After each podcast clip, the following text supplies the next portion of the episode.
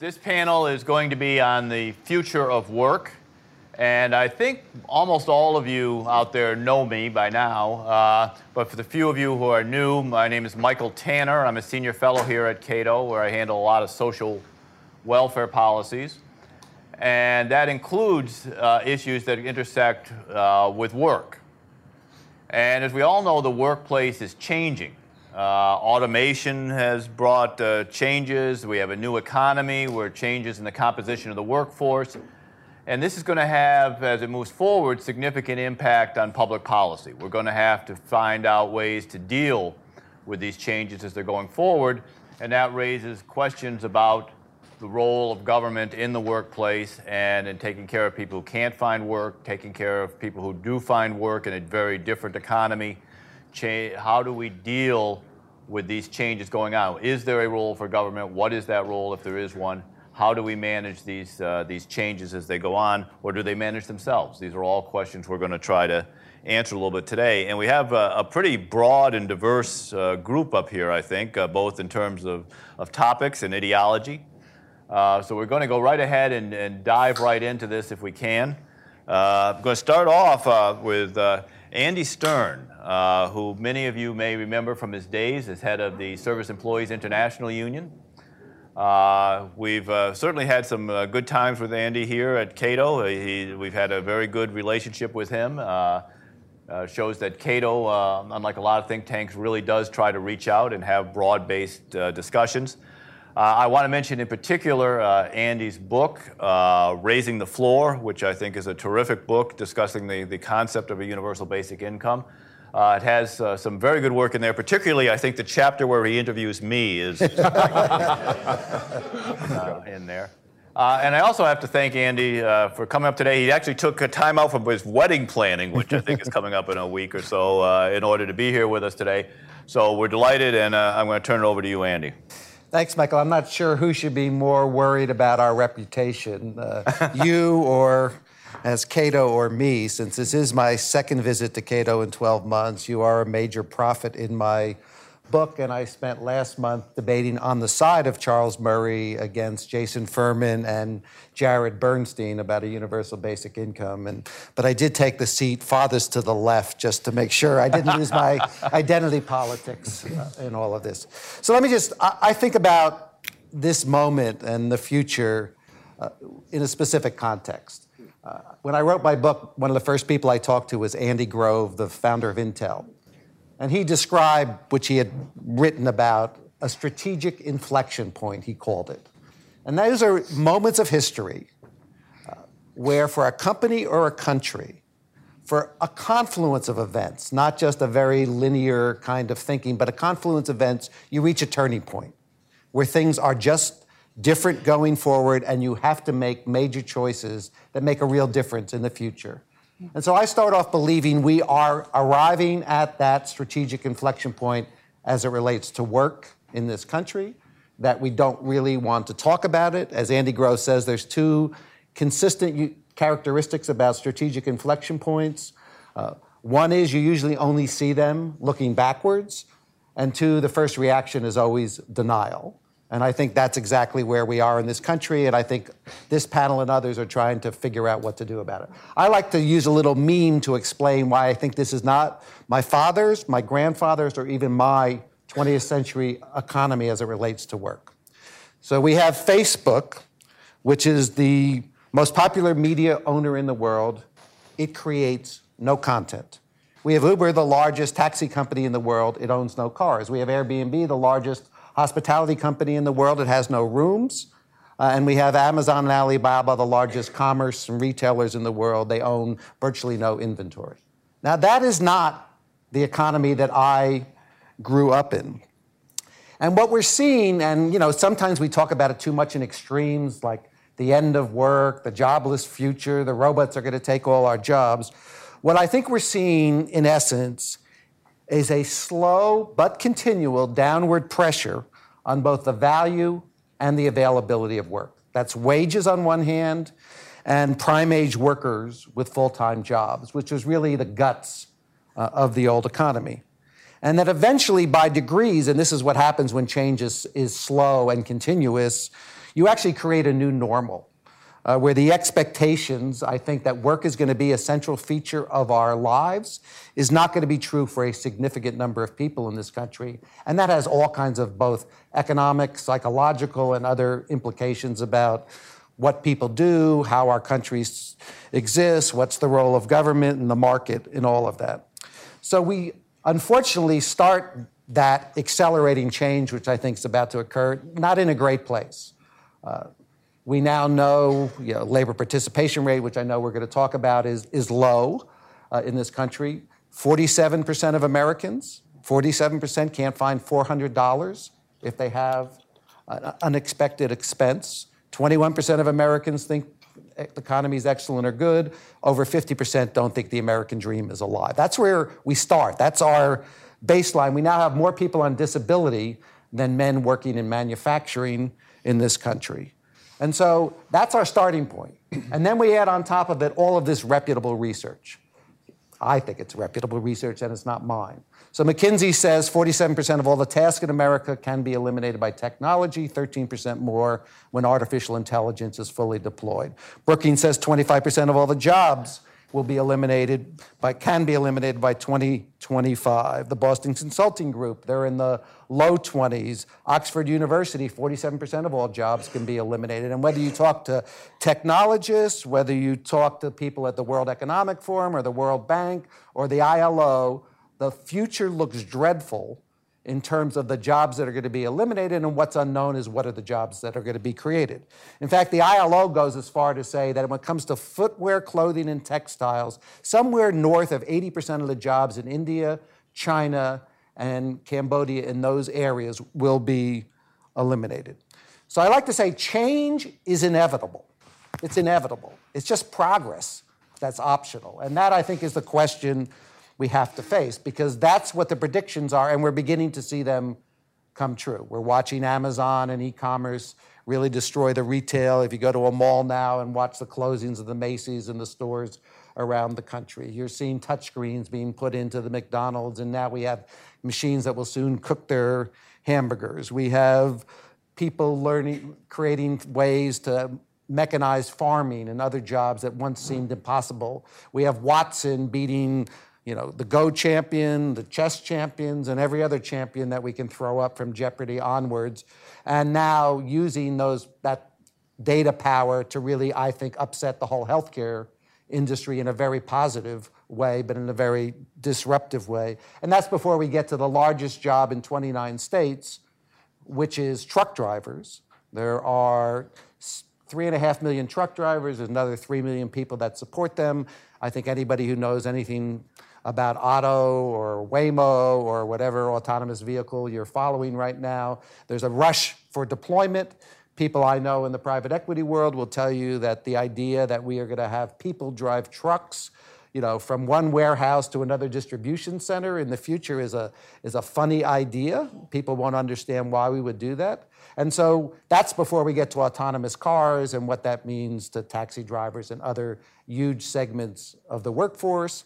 And so, in all the major areas, people are working in Silicon Valley and around the world to try to reduce labor and substitute capital. And so, we are at this strategic inflection point, and the question is what we do, and that's a, a pretty major question. So, I started out before I wrote my book thinking, of course, we'll have guaranteed jobs.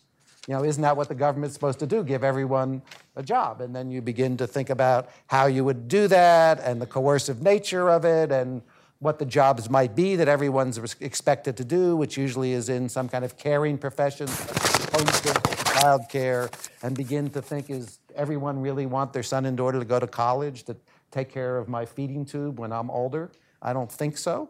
Uh, and I began to think about then what is the alternative? And of course, I found Milton Friedman and Martin Luther King agreeing actually on an answer that I now support, which is some kind of cash grant, universal basic income dismantle significant portions of the existing welfare. And if you want to end poverty, give people money. If you want to have people be entrepreneurs, give people money. If you want women to be able to stay home with their children, give people money. If you want prisoners to not go back to jail, give people money. they all don't need government programs, they need subsistence. And more and more as we go to a world of uneven, contingent, uh, work and downward pressure continues, we need a floor of some sort. And I think that floor is a universal basic income. I think it happens to have the support of Democrats and Republicans. There's many derivations and deviations of how you could do it, but I think we have to make some really big choices now. And I think getting rid of sort of government-sponsored programs or not creating government-sponsored programs and giving people choice through cash is the right answer to the future. Well, thank you very much, Andy. Appreciate that. Uh, we're going to have some discussion at the end, and you'll get some questions in. But I want to move right along to Nick Eberstadt, uh, who, as long as I can remember in Washington, and no way, I'm not that old, uh, uh but uh, has been sort of a go-to person when it came to issues of poverty and welfare, and, and uh, basically the organization society for the people who need help in our society out there. Uh, and he's done a lot of work recently uh, on, the, on the topic of jobs and labor force participation and who has jobs and who doesn't. And in particular, he's got an important book out called Men at Work uh, America's Invisible Crisis. Uh, he spoke earlier at Cato about, about that.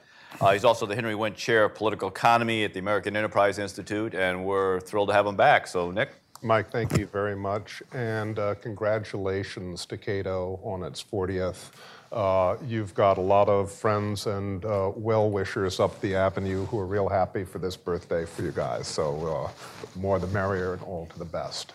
Uh, the, uh, the great labor economist Yogi Berra, I believe, uh, said that predictions are really hard, especially about the future. Um, and I, I do not pretend to have a view of the future for work uh, the disruptions that will perhaps uh, befall us because of big technological changes. Uh, I'm very open to the idea that this time is different.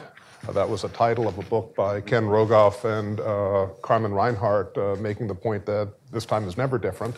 But, but this time actually may be different.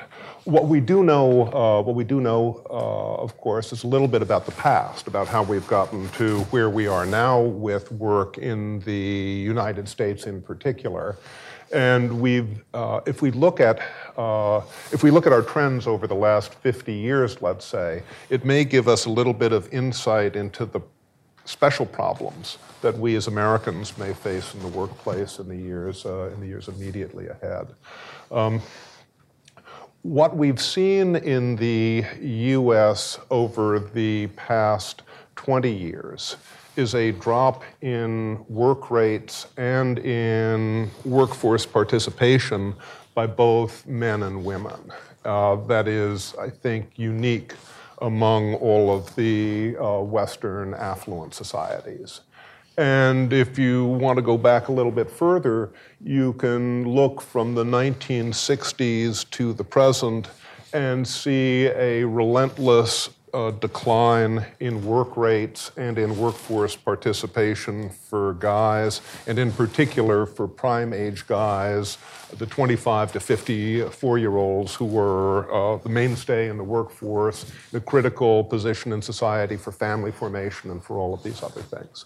Um, now, there is a, uh, there is a widely accepted uh, narrative, I hate that word, but a widely accepted uh, storyline out there in uh, policy land, which suggests that the relentless decline in work for guys is very, very largely a matter of structural economic change. Uh, globalization, trade, outsourcing, technological innovation. Um, some of that is certainly true. But that I don't think is the whole story, and it may not even be the most important part of the story for the USA. Uh, why do I say that? I'll give you a couple of reasons. Number one, if we look over the past 50 years at what's happened with workforce participation for guys in America, we have uh, unfortunately won the race to the bottom against other affluent Western societies. Uh, our workforce participation for guys has gone down farther and faster than in any other rich society, including dirigiste sclerotic France or lost generation of growth uh, Japan, or for God's sake, Greece. Need I say more? Uh, the uh, this, I don't think, can be explained because, uh, by the hypothesis that the United States is more globalized than Switzerland or Sweden or the Netherlands. I, I just don't think that that works. Uh, secondly, if we take a look at the exodus from the workforce, which is the main reason for the collapse of work for men over the last 50 years. We take a look at inactivity rates, percentage of men not in the workforce in this key group. Um, it's almost a straight line up from 1965 to the present. I mean, it's as close to a straight line as you get in social science, you know. Um, you can't see the Great Recession. You can't see when China entered uh, the World Trade Organization. You can't see the uh, different rolling cycles of technological innovation that have come into, uh, into American workforce. You can't see the good times, you can't see the bad times. It's a straight line. Okay, so that's kind of curious. Uh, a couple of other curious things that I'll mention. Uh, we know that men with low educational attainment are highly disadvantaged uh, in our modern workplace. At least they have the lowest work rates and the highest inactivity levels. Uh, but if you parse it a little closer, you take a look, for example, at married high school dropouts. Married high school dropouts have the same uh, work rates and labor force activity rates as uh, college grads. So there's some heterogeneity in this whole tableau that isn't uh, that isn't explained just by kind of brute social change and brute probability uh, functions there. Um, two big unobserved facts, uh, two big unobserved uh, variables in this uh, sad saga, I think, need to get much more attention. Uh, number one, uh, Andy mentioned this, is the whole role of our disability insurance programs. I wouldn't suggest for a second that disability insurance uh, creates the flight from work in modern America, but it certainly finances and sustains those who are out of the labor force. At this point, maybe three fifths of the guys who are in this uh, non working pool, this uh, idle army of 7 million, are uh, obtaining benefits from at least one of these. And uh, gruesomely, uh, inadvertently, this is connected with the opioid crisis because people who are on disability insurance can qualify for Medicaid, and people who are on Medicaid, if they go to the right pain pill factory, can get a script for $3 a month for 90 oxycodone uh, and uh, OxyContin. And that was uh, that's starting to change in some states, but only in a few. Uh, the other enormous uh, question, Andy, I think, touched upon it, indicated that it's there, is our invisible army of uh, sentenced Americans, of people who have a felony in their background but are not behind prison, uh, prison bars.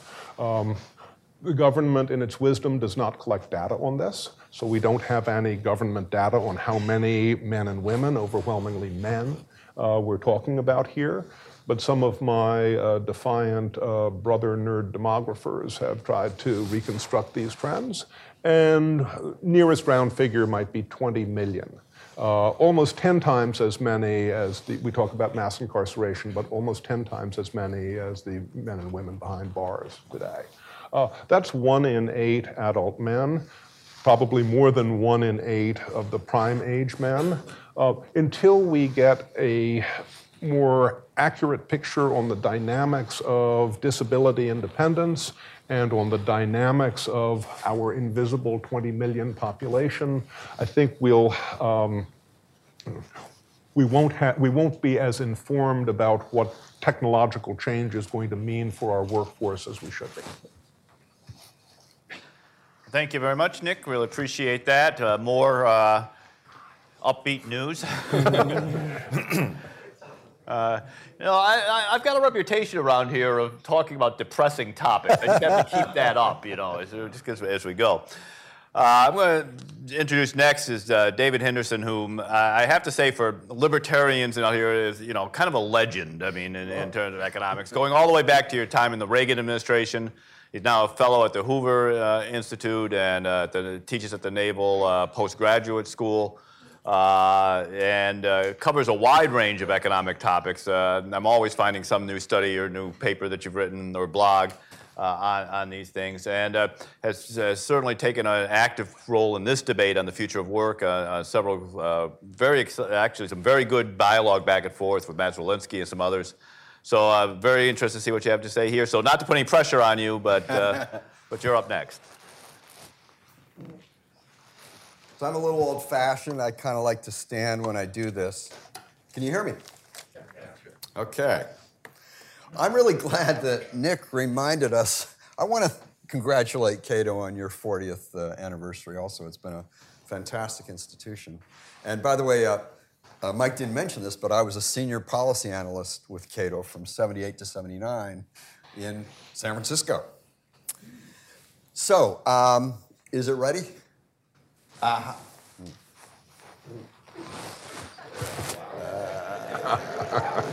Yeah, just put in the chip. So, modern technology.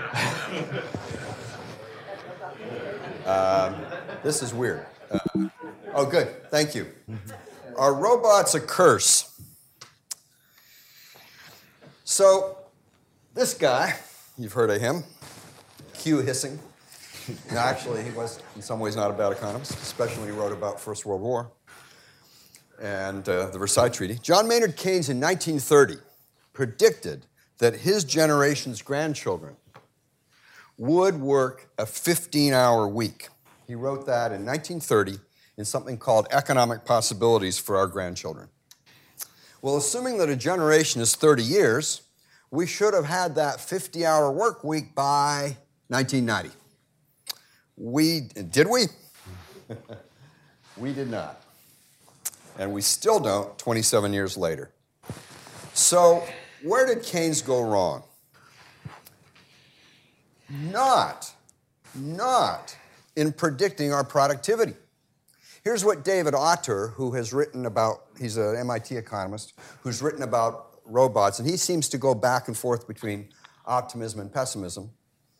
He wrote An average US worker in 2015 wishing to live at the income level of an average worker in 1915 could roughly achieve this goal by working about 17, works per, 17 weeks per year. Well, 17 times 40 is 680. So if you spread the 680 over 50 weeks, you've got a 14 hour week. In other words, we could have the standard of living Keynes talked about with that 14 or 15 hour week.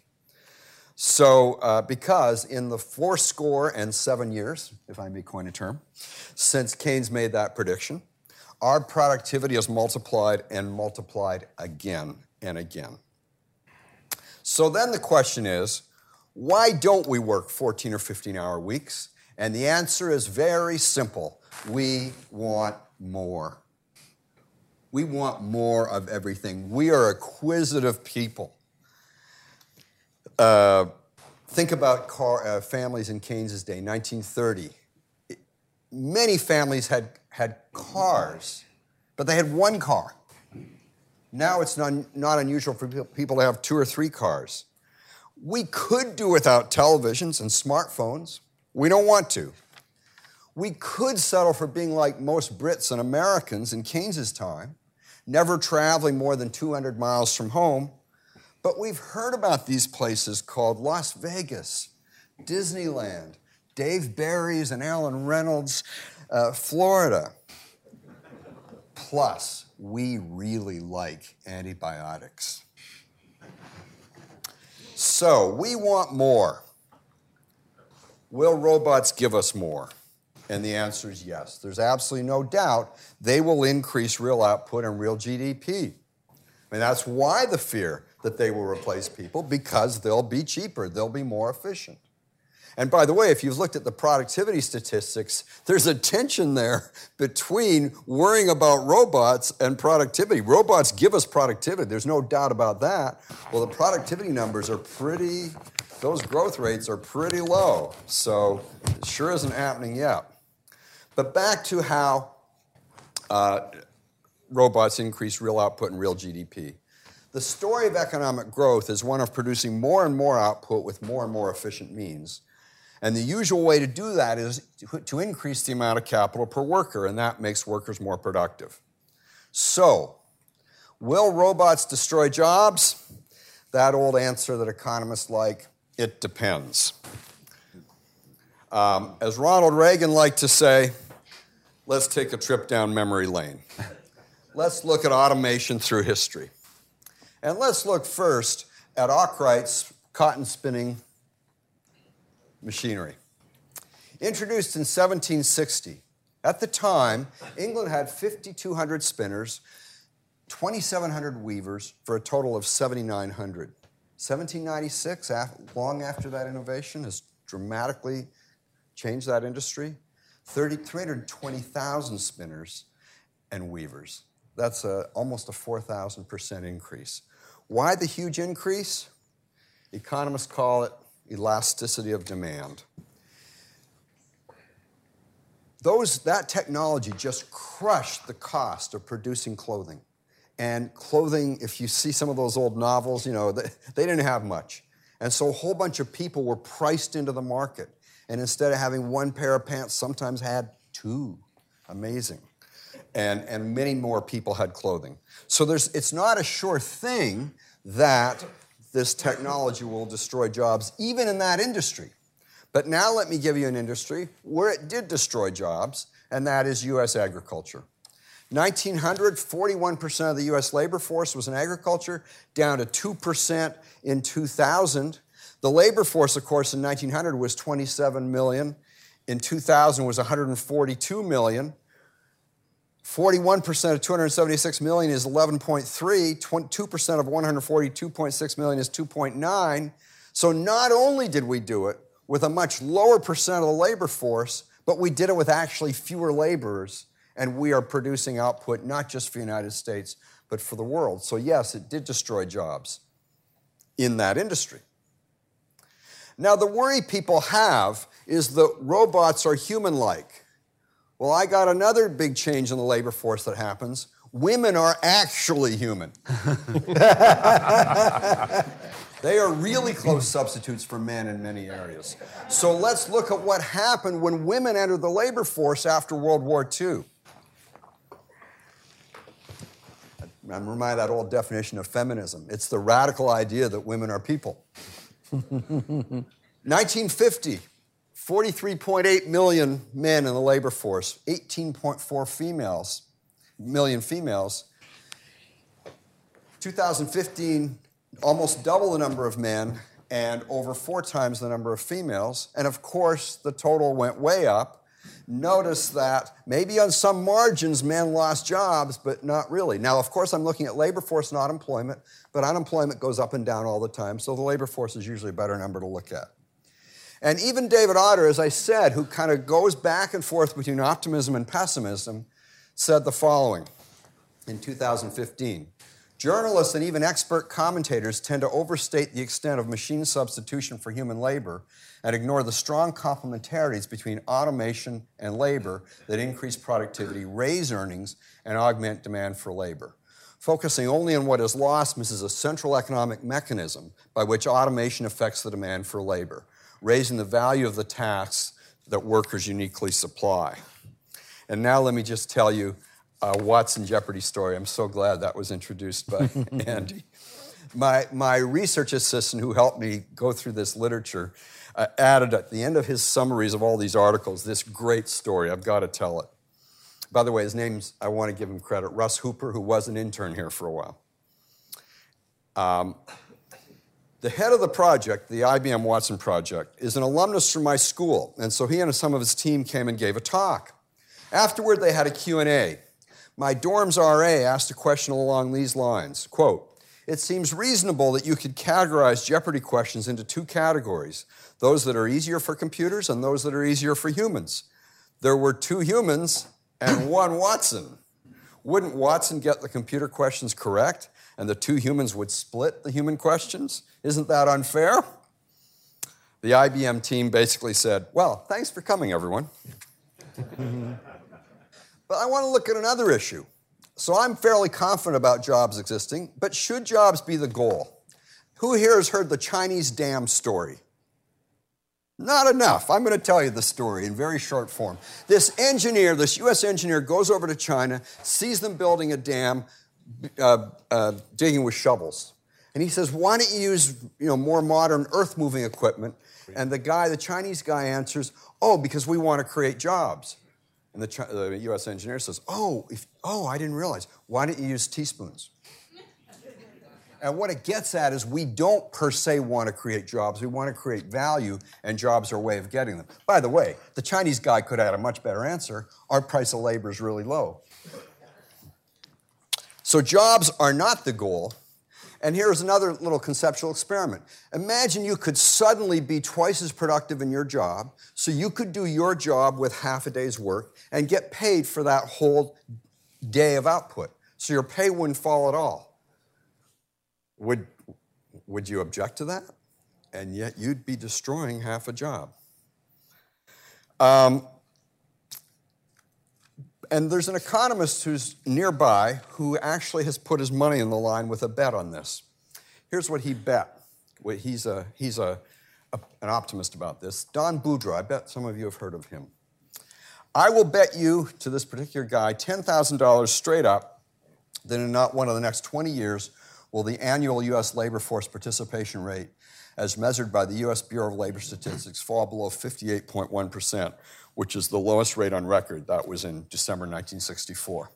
Um, so um, he's a, he, I asked him yesterday, does anyone take the bet up? He said no. So there it is. Now, in my brief time, I want to just address something Andy talked about. Is UBI the answer? And my answer is no. Consider one standard proposal, Charles Murray made it 10,000 per adult US citizens, replace all means tested welfare programs, including Medicaid. In 2012, that was about 207 million people, that'd be $2.07 trillion.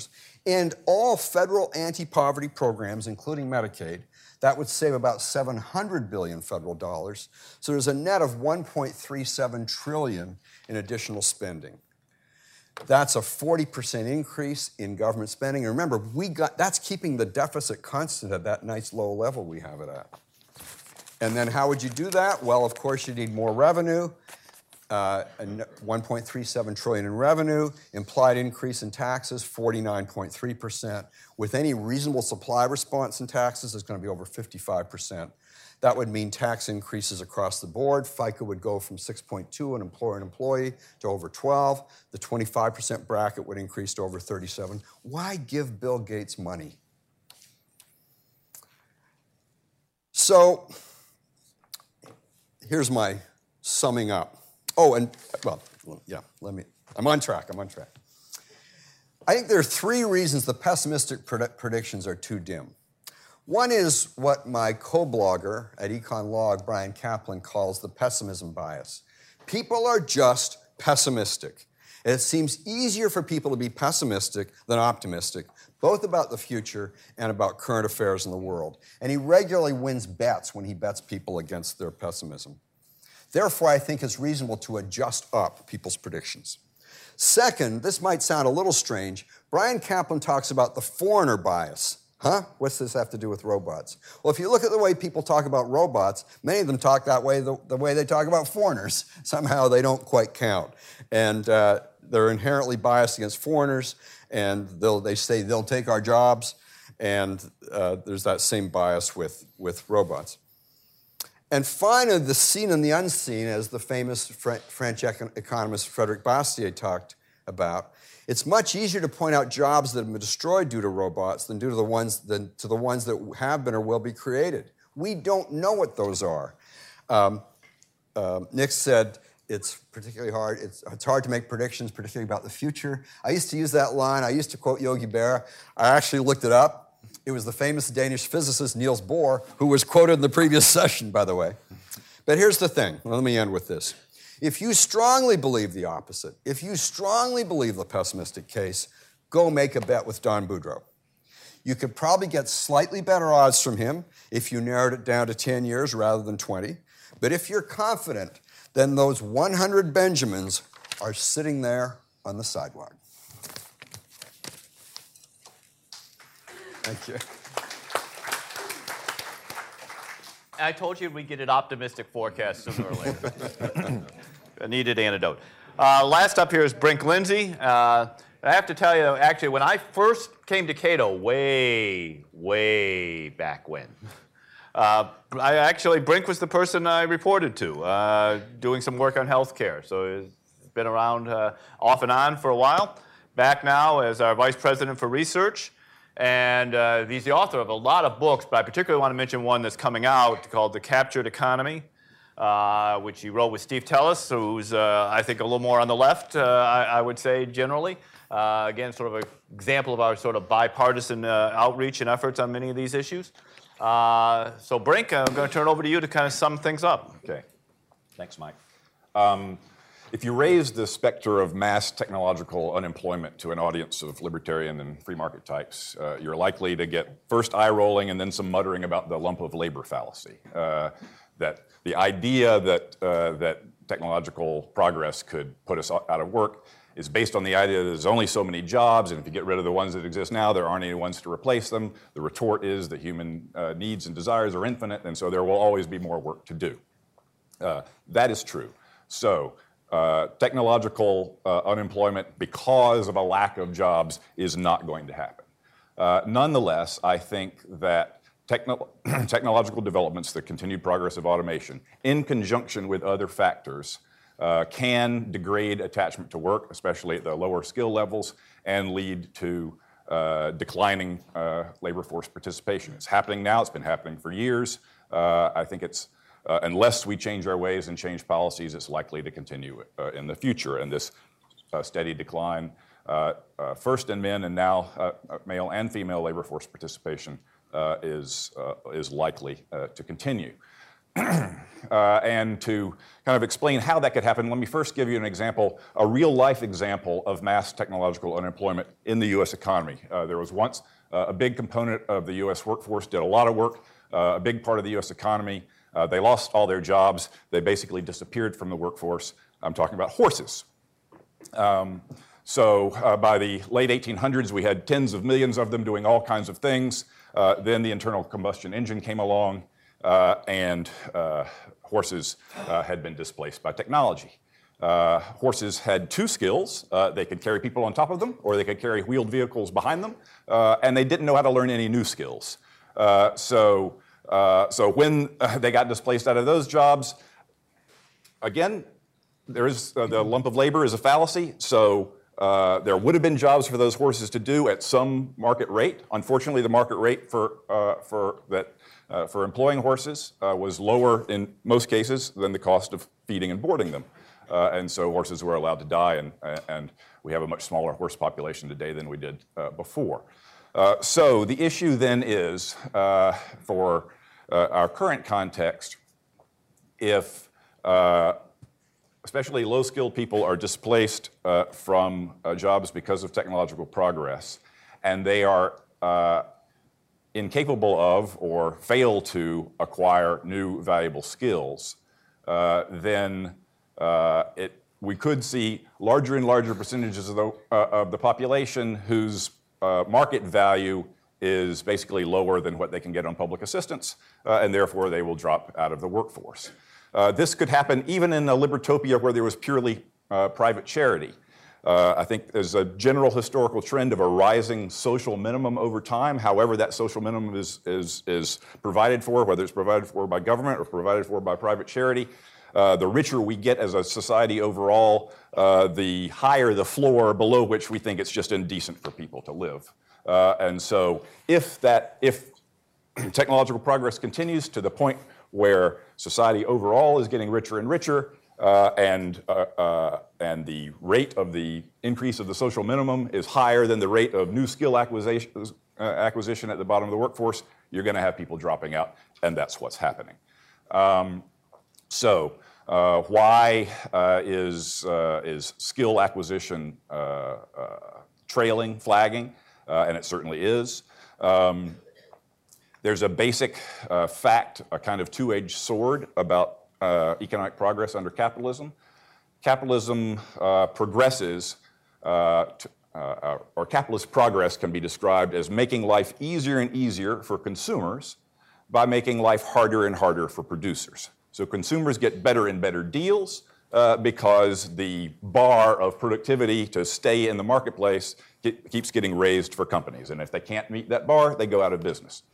Uh, so that's a great story if we're thinking about businesses and consumers, but people are also not only just consumers, they're also producers of labor. Uh, and so life is getting harder for producers of labor uh, as the economy develops and complexifies. Uh, so once upon a time, if you could just avoid, uh, you know, if you could stay out of jail and avoid getting expelled, uh, you had a, uh, and you could, you know, get through 12 years of school, uh, you had a pretty bright economic future uh, in the United States. That's just not the case anymore. Uh, right now, people don't think that you have much of an economic future unless you've got a college degree, and even that these days is not panning out so great for a number of younger workers in recent years.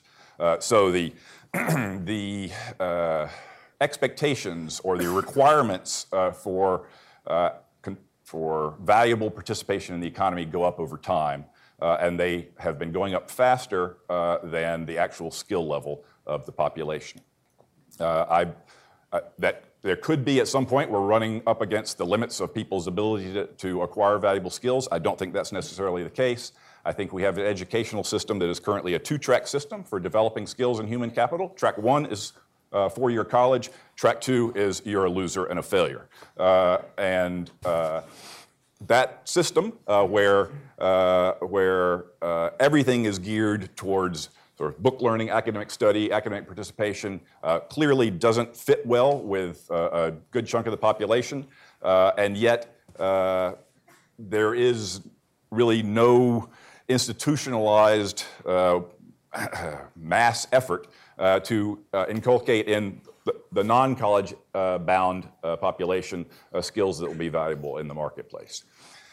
if you add one more layer on top, which is that we have a bunch of social and regulatory policies that actively discourage work, I'm thinking first of minimum wages, which set a higher and higher uh, floor for uh, below which if you if your skills are less valuable than that you can't work um, added mandates uh, on top of minimum wage that employers of low-skilled labor have to, uh, have to pay, which makes uh, the price tag or the labor cost for employing low-skilled people even higher and makes it a worse and worse deal, uh, encouraging uh, people not to create those kinds of jobs.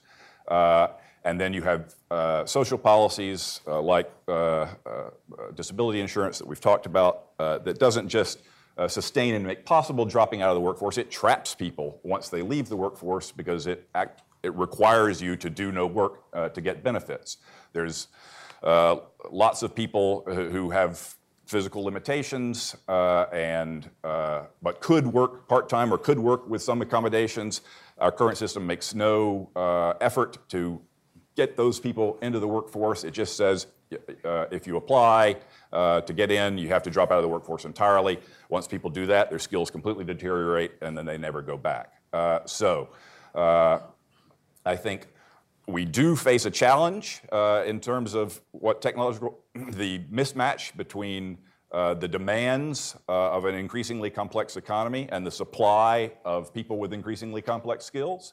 but that, that problem is greatly exacerbated by uh, a, uh, a, an educational system that is not geared to producing the skills needed to flourish in the 21st century, uh, and social and regulatory policies that are actively pushing people out of the labor force. So, uh, I, could we avoid uh, this ongoing steady decline uh, in attachment to work?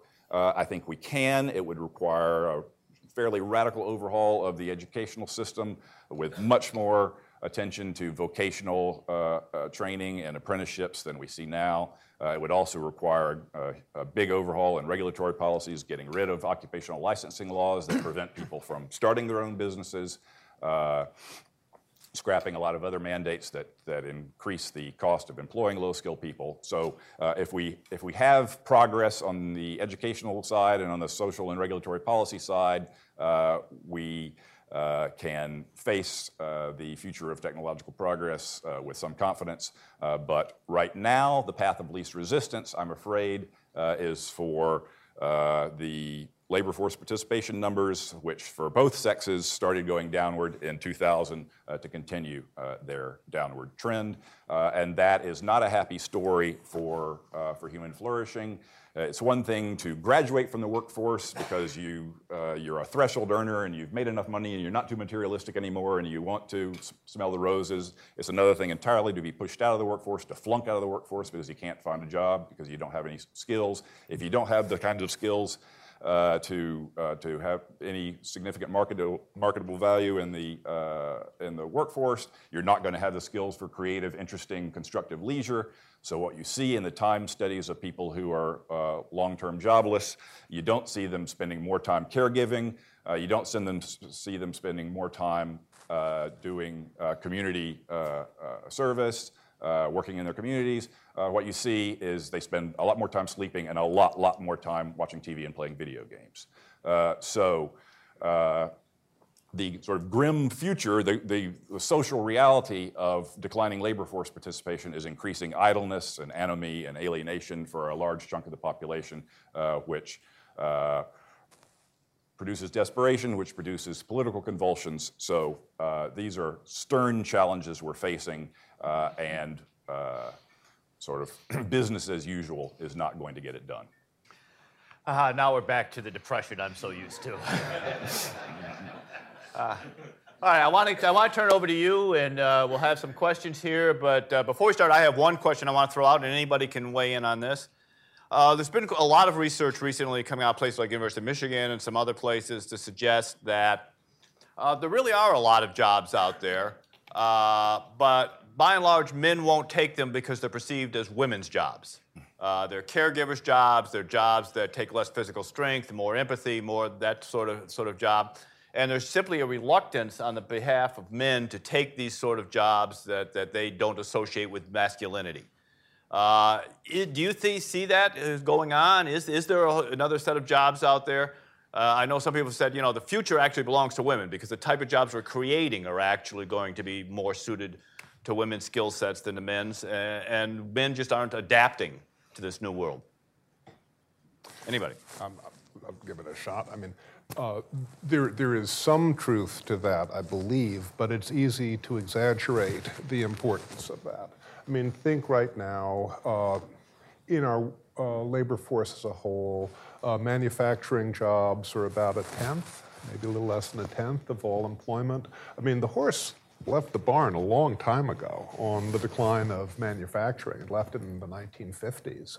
Uh, remember as well that there are also that the number of job openings in the United States is actually not trivial. I think it's five million now. Uh, that's job openings for men and for women. There's a mismatch, as Brink pointing out, between skills and job openings. There may also be a mismatch between reservation prices on wages and what people imagine they should be able to get for first jobs or whatever, and actual wages. I mean, all of these, I think, are in the dynamic. One last thing about guys if you look at, the, at what people say they do when they're not in the labor force, guys don't do care at home. I mean, uh, there's a care chasm. Uh, 40% of the women uh, who are out of the workforce say they're out because they're taking care of kids or somebody else. For guys, it's a rounding error. It's like uh, 2.6% or something. Uh, there's a, there may be a great big cultural change there that has to, uh, that, that's required for an adjustment, hasn't come yet. Can I just one thing? It's, it's not exactly in that, but I see a lot of guys not taking guy jobs. Uh, so if you look at the numbers on truckers, like I don't worry about that, Andy, because there's a huge vacancy. They want way more truckers than they can get. Hmm. Interesting.